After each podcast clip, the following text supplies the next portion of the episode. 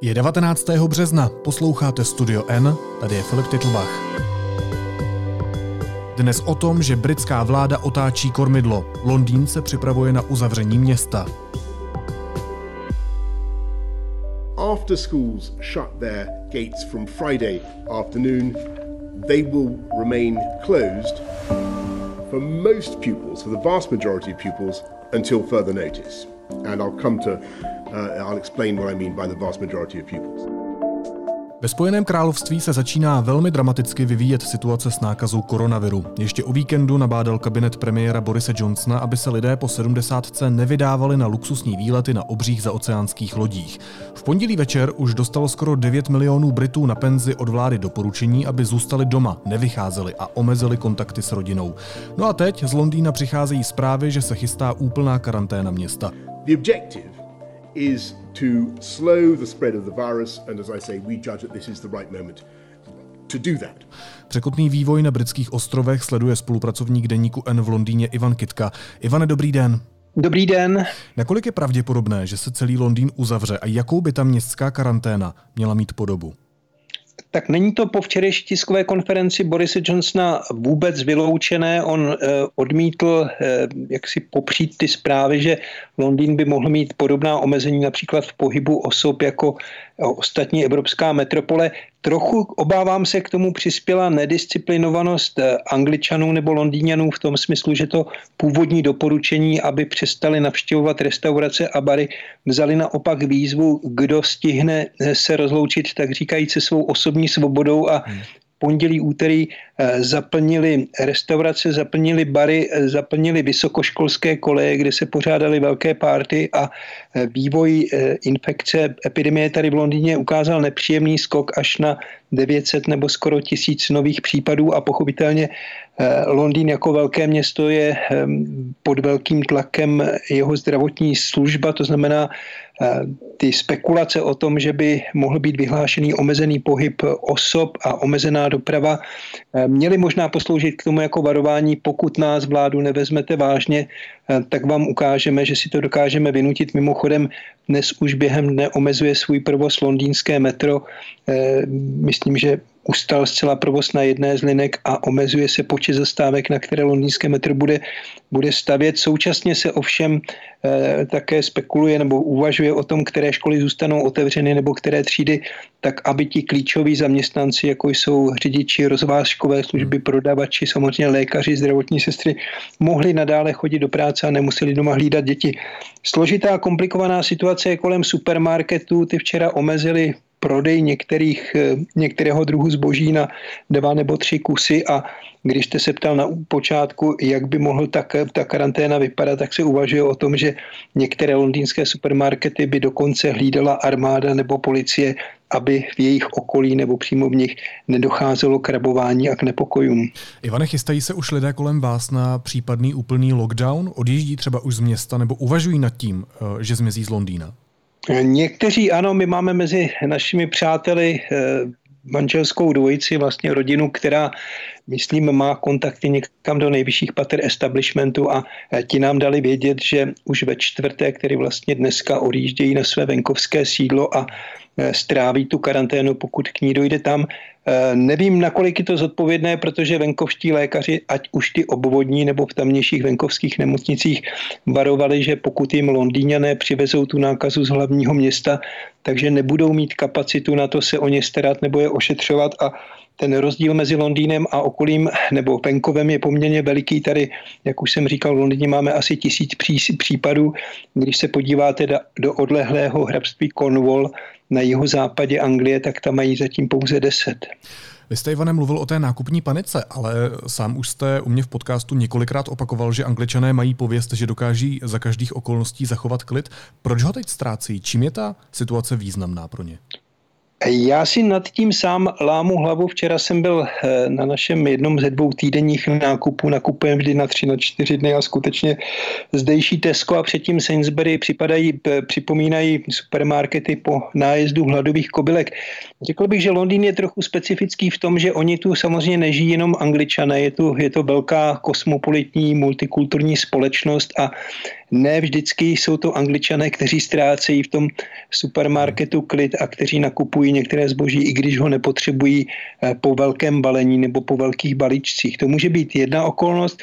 A druhá v tom, že eh, právě lidé z celého světa, kteří tu žijí, tak vlastně dostávají dvojitou dávku těch poplašných zpráv, jednu z BBC nebo z britských médií o tom, jak bude Londýn vypadat a co lze očekávat v příštích dnech a hodinách a druhou eh, velice často mnohokrát eh, ze svých televizních stanic v těch původních jazycích. Takže vlastně s tou dvojitou dávkou poplašných zpráv jedna z Londýna a druhá z celého světa, je možná nutí k tomu, že jsou, řekněme, schánčlivější nebo trochu sobečtější než staří dobří angličané, mohli to tak říci. Když sledujete aktuální informace, tak jak se v současné době vyvíjí křivka nakažených nemocí COVID-19? Bylo zajímavé, že počátkem týdne eh, se ten dynamický vzestup poněkud zastavil, dokonce poklesl počet nových případů eh, ve srovnání třeba s víkendem, ale Včera to radikálně poskočilo o dalších 600 nových nakažených, což je asi čtvrtina toho předcházejícího stavu. Eh, jedním z problémů, s kterým se potýká Británie, na rozdíl třeba od střední Evropy, je ten, že Britové mají ještě stále hodně lidí po Evropě v těch ohniscích nákazy. Minulou sobotu bylo 30 tisíc Britů chtělo začít svou dovolenou ve Francii. Další tisíce Britů ještě v úterý odlétali do Španělska, které trpí vysokým výskytem té nákazy a je pravděpodobně možné, že ti, když se ti lidé začnou vrátit právě třeba přes Londýn nebo další velká města eh, sem zpátky domů, tak vlastně tu infekci přiváží zpátky do Británie. To znamená, že ten dramatický skok, který jsme zažili včera, nemusí být nutně odrazem toho, jak rychle se ten koronavirus šíří mezi místními, místními komunitami. Mě by zajímalo, jak je u vás připraveno zdravotnictví na tu situaci. We are prioritizing uh, testing of, of NHS staff for the obvious reason that we want them to be able to look after everybody else uh, with confidence that they're not uh, transmitting the disease. We're increasing our tests from 5,000 uh, to 10,000 a day, and it may be of interest to the House to, to know that we are getting much closer, Mr. Speaker, to having a generally available test which will determine whether or not you have had the disease, and that will truly be of huge benefit uh, to this country in tackling the outbreak. Premiér Boris Johnson včera oznámil, že chce testovat až 25 tisíc občanů denně. Má na to země kapacitu? Zatím nemá, to číslo je velice ambiciozní a e, lidé, kteří e, zdravotnictví rozumějí, říkají, že Nejdříve se k takovému číslu může Británie dostat až někdy v polovině dubna, to znamená za nějaké tři, čtyři týdny. Pokud je o situaci ve zdravotnictví, tak pochopitelně nejvypjatější je eh, přímo tady v Londýně, kde je nejvyšší počet eh, nakažených. A je zajímavé, že veřejnost, která se snaží dopídit k informacím, tak dostává naprosto odlišné zprávy. Guardian otiskl před dvěma dny velice dramatický článek jednoho z lékařů, který je v té frontové linii a stěžoval si a naříkal, že nemá roušky, nemá respirátory, není testován nikdo z jeho členů týmu a že vlastně oni budou podobně jako v Itálii ti první, kteří eh, to odnesou vážným průběhem onemocnění nebo dokonce smrtí. BBC včera přinesla reportáž lékařky, která už ulehla s koronavirem je v self-izolaci, hovořila s BBC vlastně přes Skype a ta tvrdila naopak, že ta, ta prvotní lékařská péče, péče Británie je velice dobře připravená, že jsou zajištěny vše, co potřebují a že lidé si nemají vůbec čeho bát. Současně vám ale BBC ukáže vlastně ve stejné reportáži nebo na jím konci hmm. Eh, to, že už v centru Londýna je připravena improvizovaná pitevna v očekávání toho, že eh, jaksi normální procedurou nebudou nemocnice schopny ta umrtí zvládat, což pochopitelně je velice, velice nepříjemný, odstrašující pohled, i když znovu eh, nebylo by jaksi nic zvláštního, kdyby i eh, média a vláda hrála s veřejností trochu hru, aby je vystrašila, aby eh, Britové, kteří jsou svobodomilovní a nechtějí si připustit žádné restrikce, začali brát tu situaci vážně. Myslíte, že to dělá i BBC? Úplně bych to nevyloučil, i když to není v, jaksi v, jak bych to řekl, přímo účelem, ale pokud jim někdo z, ze státního zdravotnictví z ministerstva nabídne záběr té improvizované pitovny, hmm. tak by od BBC bylo do určité míry nezodpovědné to nenatočit. U nás se řeší nedostatek roušek, respirátorů, ventilátorů a tak dále. Ehm, jak je na tom Velká Británie, co se týče těch ochranných pomůcek? Má jich dostatek? Pokud jde o zdravotnictví, tak tam se říká, že jich mají připraveno asi 28 nebo 30 milionů, což je podstatně víc, než by lékaři jak si v této dané chvíli potřebovali, ale nejsou tam, kde by měli mít, jsou někde ve skladech. Když jsem poslouchal předevčírem jednání parlamentu, tak si lékaři stěžovali na to, že dostávají roušky nebo respirátory s prošlou dobou platnosti, že na nich byl rok spotřeby 2016 a kdo si to narychlo přelepil, že jsou ještě funkční do roku 2021. A znovu ono trochu záleží na to, komu nasloucháte eh, tištěná média jsou plná kritiky a plná eh, dramatických zpráv. Eh, současně ale najdete lékaře, kteří vás ubezpečují, že se nemáte čeho bát. Ono je to typické pro Británii, že na rozdíl od, řekněme, střední Evropy, kde se dokáží lidé i novináři sjednotit a vycházet si s vládou vstříc, tak tady každý vládní krok je podrobován přísné analýze, přísné kritice a e, přísnému hodnocení možná víc, než jsme ve střední Evropě zvyklí.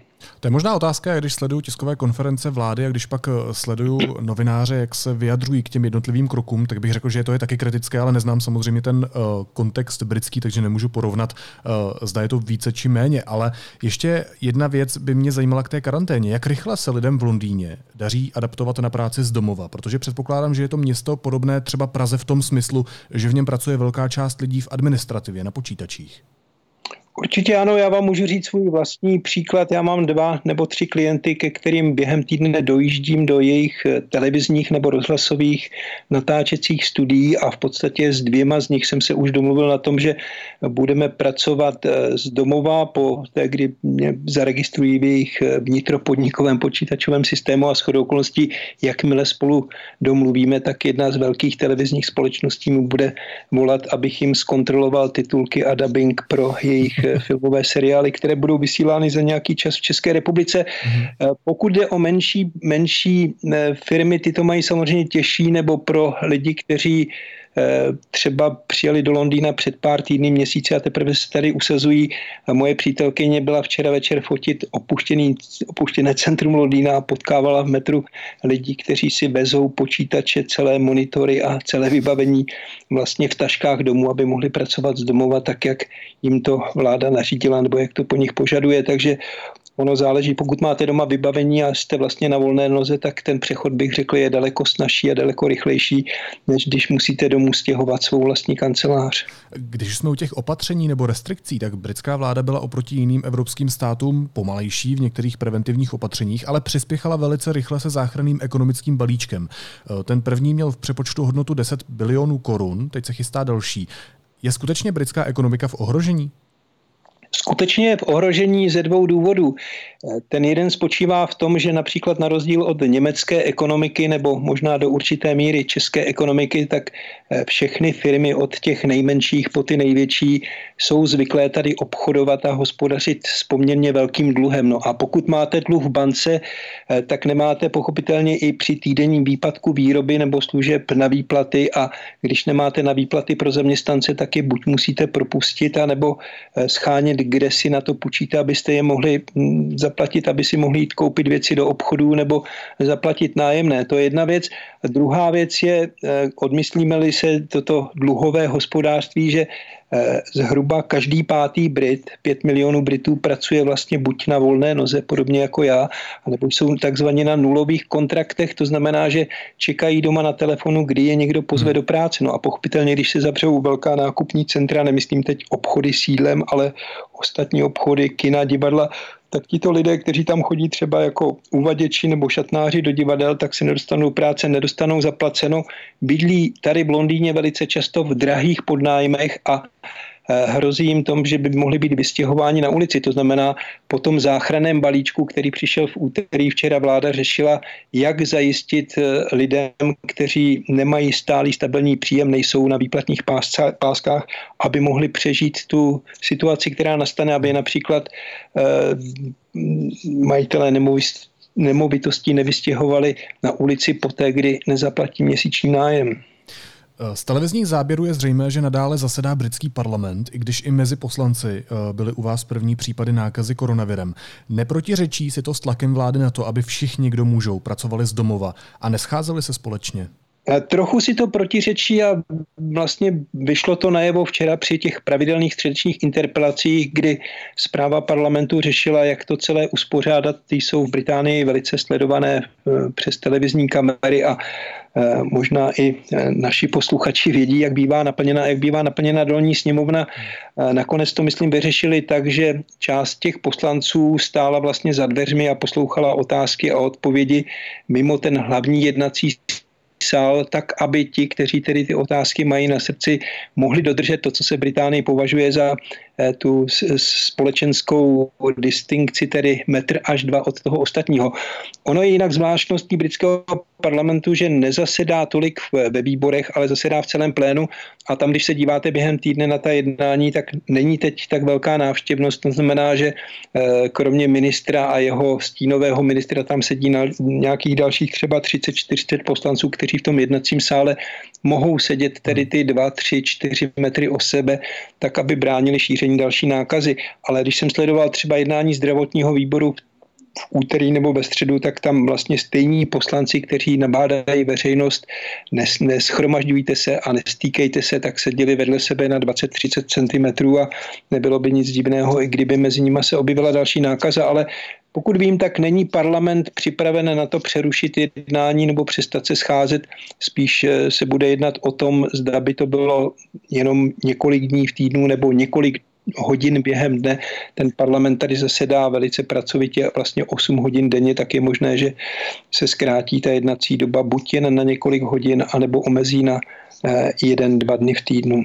Ještě by mě zajímalo, jak se ta situace dotýká britské královny. Alžběta II. odjíždí do Windsoru, kde bude v izolaci.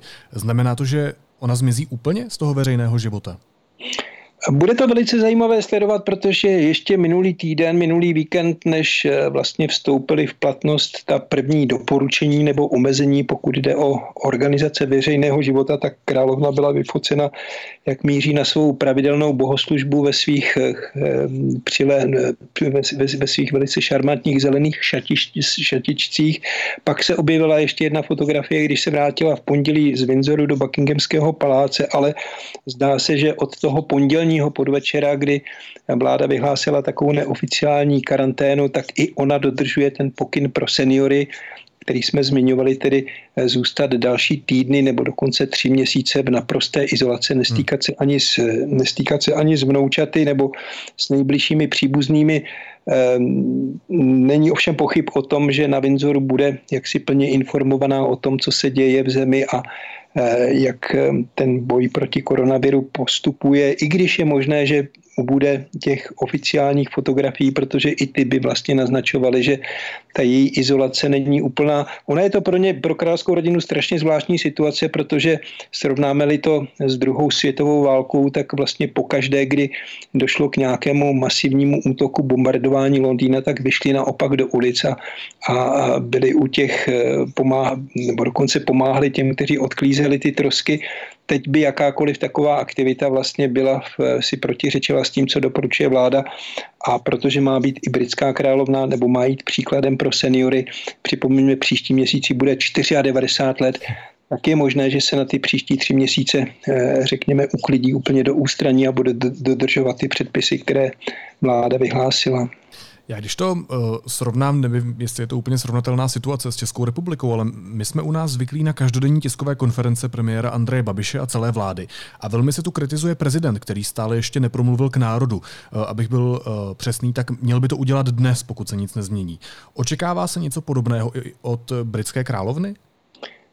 Očekává 25. prosince 2020, eh, protože to je vlastně jediný pravidelný den nebo termín, kdy královna oslovuje britskou veřejnost, nepočítáme-li v to její eh, schůzky eh, při oficiálních návštěvách různých britských hrabství a různých britských nevládních organizací a podobně, tak ona tady není ve zvyku, že by královna oslovovala eh, veřejnost jaksi oficiálně, kromě snad také jejich 90. narozenin, nebo kdy, kdy krátce promluvila k veřejnosti. Ona má eh, jaksi jít příkladem s svým chováním a řekněme ve vypjatých situacích chcete-li i svou, svou mlčenlivostí, ale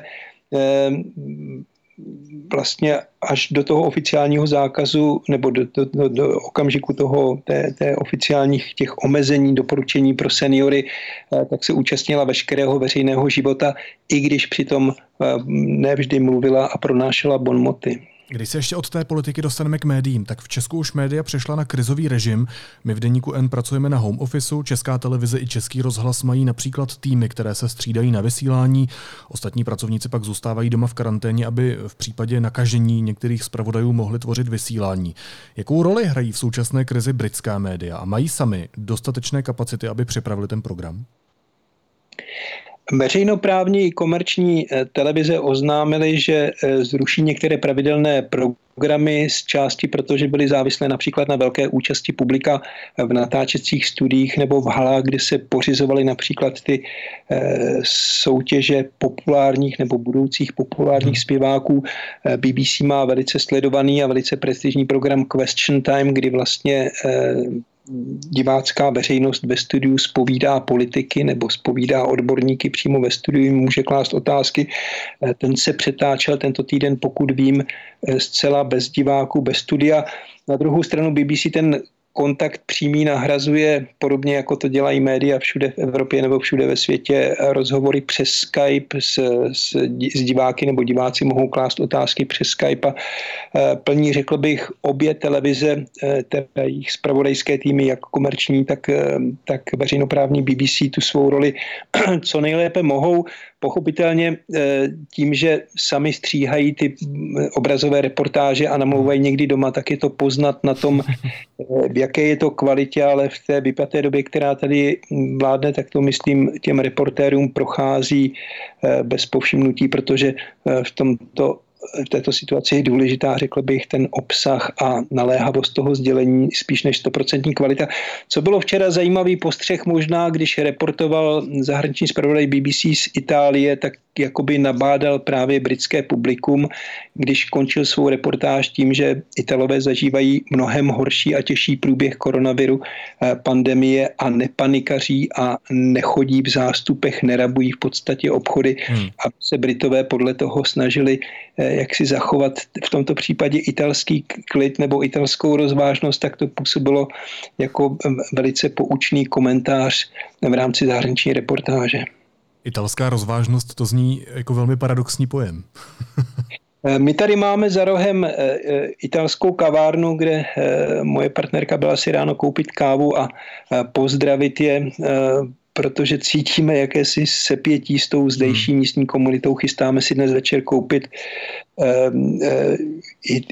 indické kary v restauraci, kam běžně chodíme, tak abychom tu místní komunitu podpořili. Hmm. Eh, ten Ital říkal při, té raní, při tom ranním setkání, že dokud bude moc, tak ponechá svůj, své občerstvení otevřené s tím, že tady lidé se tam nemohou schromažďovat a musí si to, co si objednají, odnést k sobě domů a řekl bych, že je to takový příklad toho, jak kosmopolitní nebo multietnický Londýn dokáže spolupracovat a dokáže si vycházet vstříc, jak, jak jak jen to jde. Říkal, myslím také ráno, že je, je tady nedostatek eh, dezinfekčních prostředků, takže se mu podařilo od kuci sehnat eh, velkou zásilku a že to snad bude rozdávat ke kávě, kterou si tam lidé přijdou koupit zadarmo, aby si mohl každý mít ruce. Tak aspoň ta pospolitost na tom všem je úžasná. Ještě poslední téma. My jsme tu spolu v podcastu eh, v celku nedávno mluvili o Brexitu a o jeho důsledcích v následujících měsících. Spojené království čeká totiž ještě tvrdé vyjednávání se zbytkem unijních států. Může tahle krize přinést nějaký další odklad nebo nějaké výraznější změny? Je to přesně otázka, kterou kladli včera reportáři eh, premiéru Johnsonovi na té pravidelné tiskové konferenci. On se jí vyhnul s výrazem ve tváři jako Eh, proč mě otravujete právě s něčím takovým, co není na pořadu dne. Když se podíváte na výroky ministra zahraniční Dominika Rába, eh, tak ten říká, náš odchod nebo to přechodné období nemůže za žádnou cenu nic prodloužit. Eh, I koron, krize kolem koronaviru dokazuje, že nám bude lépe mimo šengenský prostor nebo mimo Evropskou unii. Není ovšem příliš lidí, kteří by mu věřili nebo kteří v tom momentálně naslouchají a myslím, že Brexit, jakkoliv byl hlavním tématem ještě před dvěma, třemi měsíci, tak zcela ustoupil a všichni se soustředí na zcela něco jiného tedy boj s koronavirem a nedivil bych se, kdyby se ten odchod Británie přeci jen o nějaký čas ještě protáhl, protože si neumím představit, že by zodpovědná vláda nebo zodpovědný premiér tu ekonomiku v rekonvalescenci, pokud k ní dojde v druhé polovině letošního roku, ohrozil tím, že vlastně nebude mít zajištěné obchodní spojení a hospodářskou spolupráci se 27 v Evropě. Na závěr možná ještě taková osobnější otázka na vás. Uh, už jste říkal, že si dneska koupíte s přítelkyní Kary, abyste podpořil místní komunitu. Jak dál strávíte ten dnešní den v přípravách na karanténu, Ivane? Eh, tak já mám eh, firmu, která musí pracovat a chystám se, až spolu domluvíme, že se pokusím zajistit v Moskvě natáčecí studio pro jednoho z našich arménských spolupracovníků, který má dodat dubbing pro film, který vyrábíme pro kanadskou vládu, což mě možná zabere podstatnou část dne. A chtěl jsem také využít svého členství ve zdejším fit centru, které tedy omezilo provoz, ne snad úředně, ale vím, že tam chodí mnohem méně lidí, ne snad, že bych si šel zacvičit přímo eh, s činkami, ale je tam překrásný atletický stadion u toho fit centra a pokud, mi, pokud to počasí a můj časový rozvrh dovolí, tak bych si tam chtěl jít odpoledne zaběhat, i když jen tak rekreačně a pomalu a určitě ne ve skupinkách s dalšími běžci, kteří se tam možná objeví. Říká spolupracovník deníku N Ivan Kitka. Ivane, moc děkuji za informace a analýzu. Ať se vám daří a přeju vám, ať jste zdraví. Mějte se hezky. Díky a nashledanou. Nashledanou. Následuje krátká reklamní pauza. Za 15 sekund jsme zpátky. Stop. Vyberte si z datově neomezených tarifů a nic už vás nezastaví. Tarif si navíc můžete změnit každý měsíc. T-Mobile.cz lomeno neomezeně. Teď jsou na řadě zprávy, které by vás dneska neměly minout. Ministerstvo zdravotnictví se snaží dojednat nákupy zdravotnických pomůcek pro boj s koronavirem, když minulý týden jeho pokusy zkrachovaly. Úřad ministra Adama Vojtěcha proto povolal odborníky z klíčových nemocnic, další zkušené lidi dodalo ministerstvo zahraničí. Počet nových koronavirových pacientů ve Wuhanu byl zmanipulován v čase si tím Pchingovy návštěvy města 10. března. Některé pacienty s příznaky náhle propustili z karantény a z části se přestalo testovat, tvrdí wuhanský lékař. Oficiální bilanci podle něj nelze ověřit. Ministr vnitra nařídil svým specialistům vyvracet lži a konspirace kolem koronavirové pandemie. Za poslední tři měsíce se mezi lidmi rozšířily stovky lží a spikleneckých teorií, o kterých opakovaně píše deník N a vyvrací je. Čínský regulační úřad schválil testování nově vyvinuté vakcíny proti koronaviru na lidech. Vakcínu spolu vyvinuli firma CanSino Biologics a výzkumný institut čínské armády. Klinické testy začnou ve Wuhanu, epicentru pandemie. V brazilských městech se demonstrovalo z oken proti prezidentu Jairu Bolsonárovi. Ulicemi Rio de Janeiro a São Paula se ozývalo skandování lidí na pozadí úderů do pánví a dalšího nádobí. Lidem vadí jeho přístup k řešení epidemie koronaviru. Prezident Miloš Zeman udělil dvě milosti. Trest prominul muži, který poskytnutím první pomoci zachránil život a vězni se závažným onemocněním srdce. Státní ústav pro kontrolu léčiv vyzval lidi, aby zbytečně nehromadili léky s obsahem paracetamolu, kterých je nedostatek. Jde například o paralen. A Česká pošta ode dneška posílá zásilky s rouškami zdarma, tedy bez nutnosti platit poštovné. Zásilka musí být v průhledném obalu označeném poznámkou roušky. Uvádí to na svých stránkách.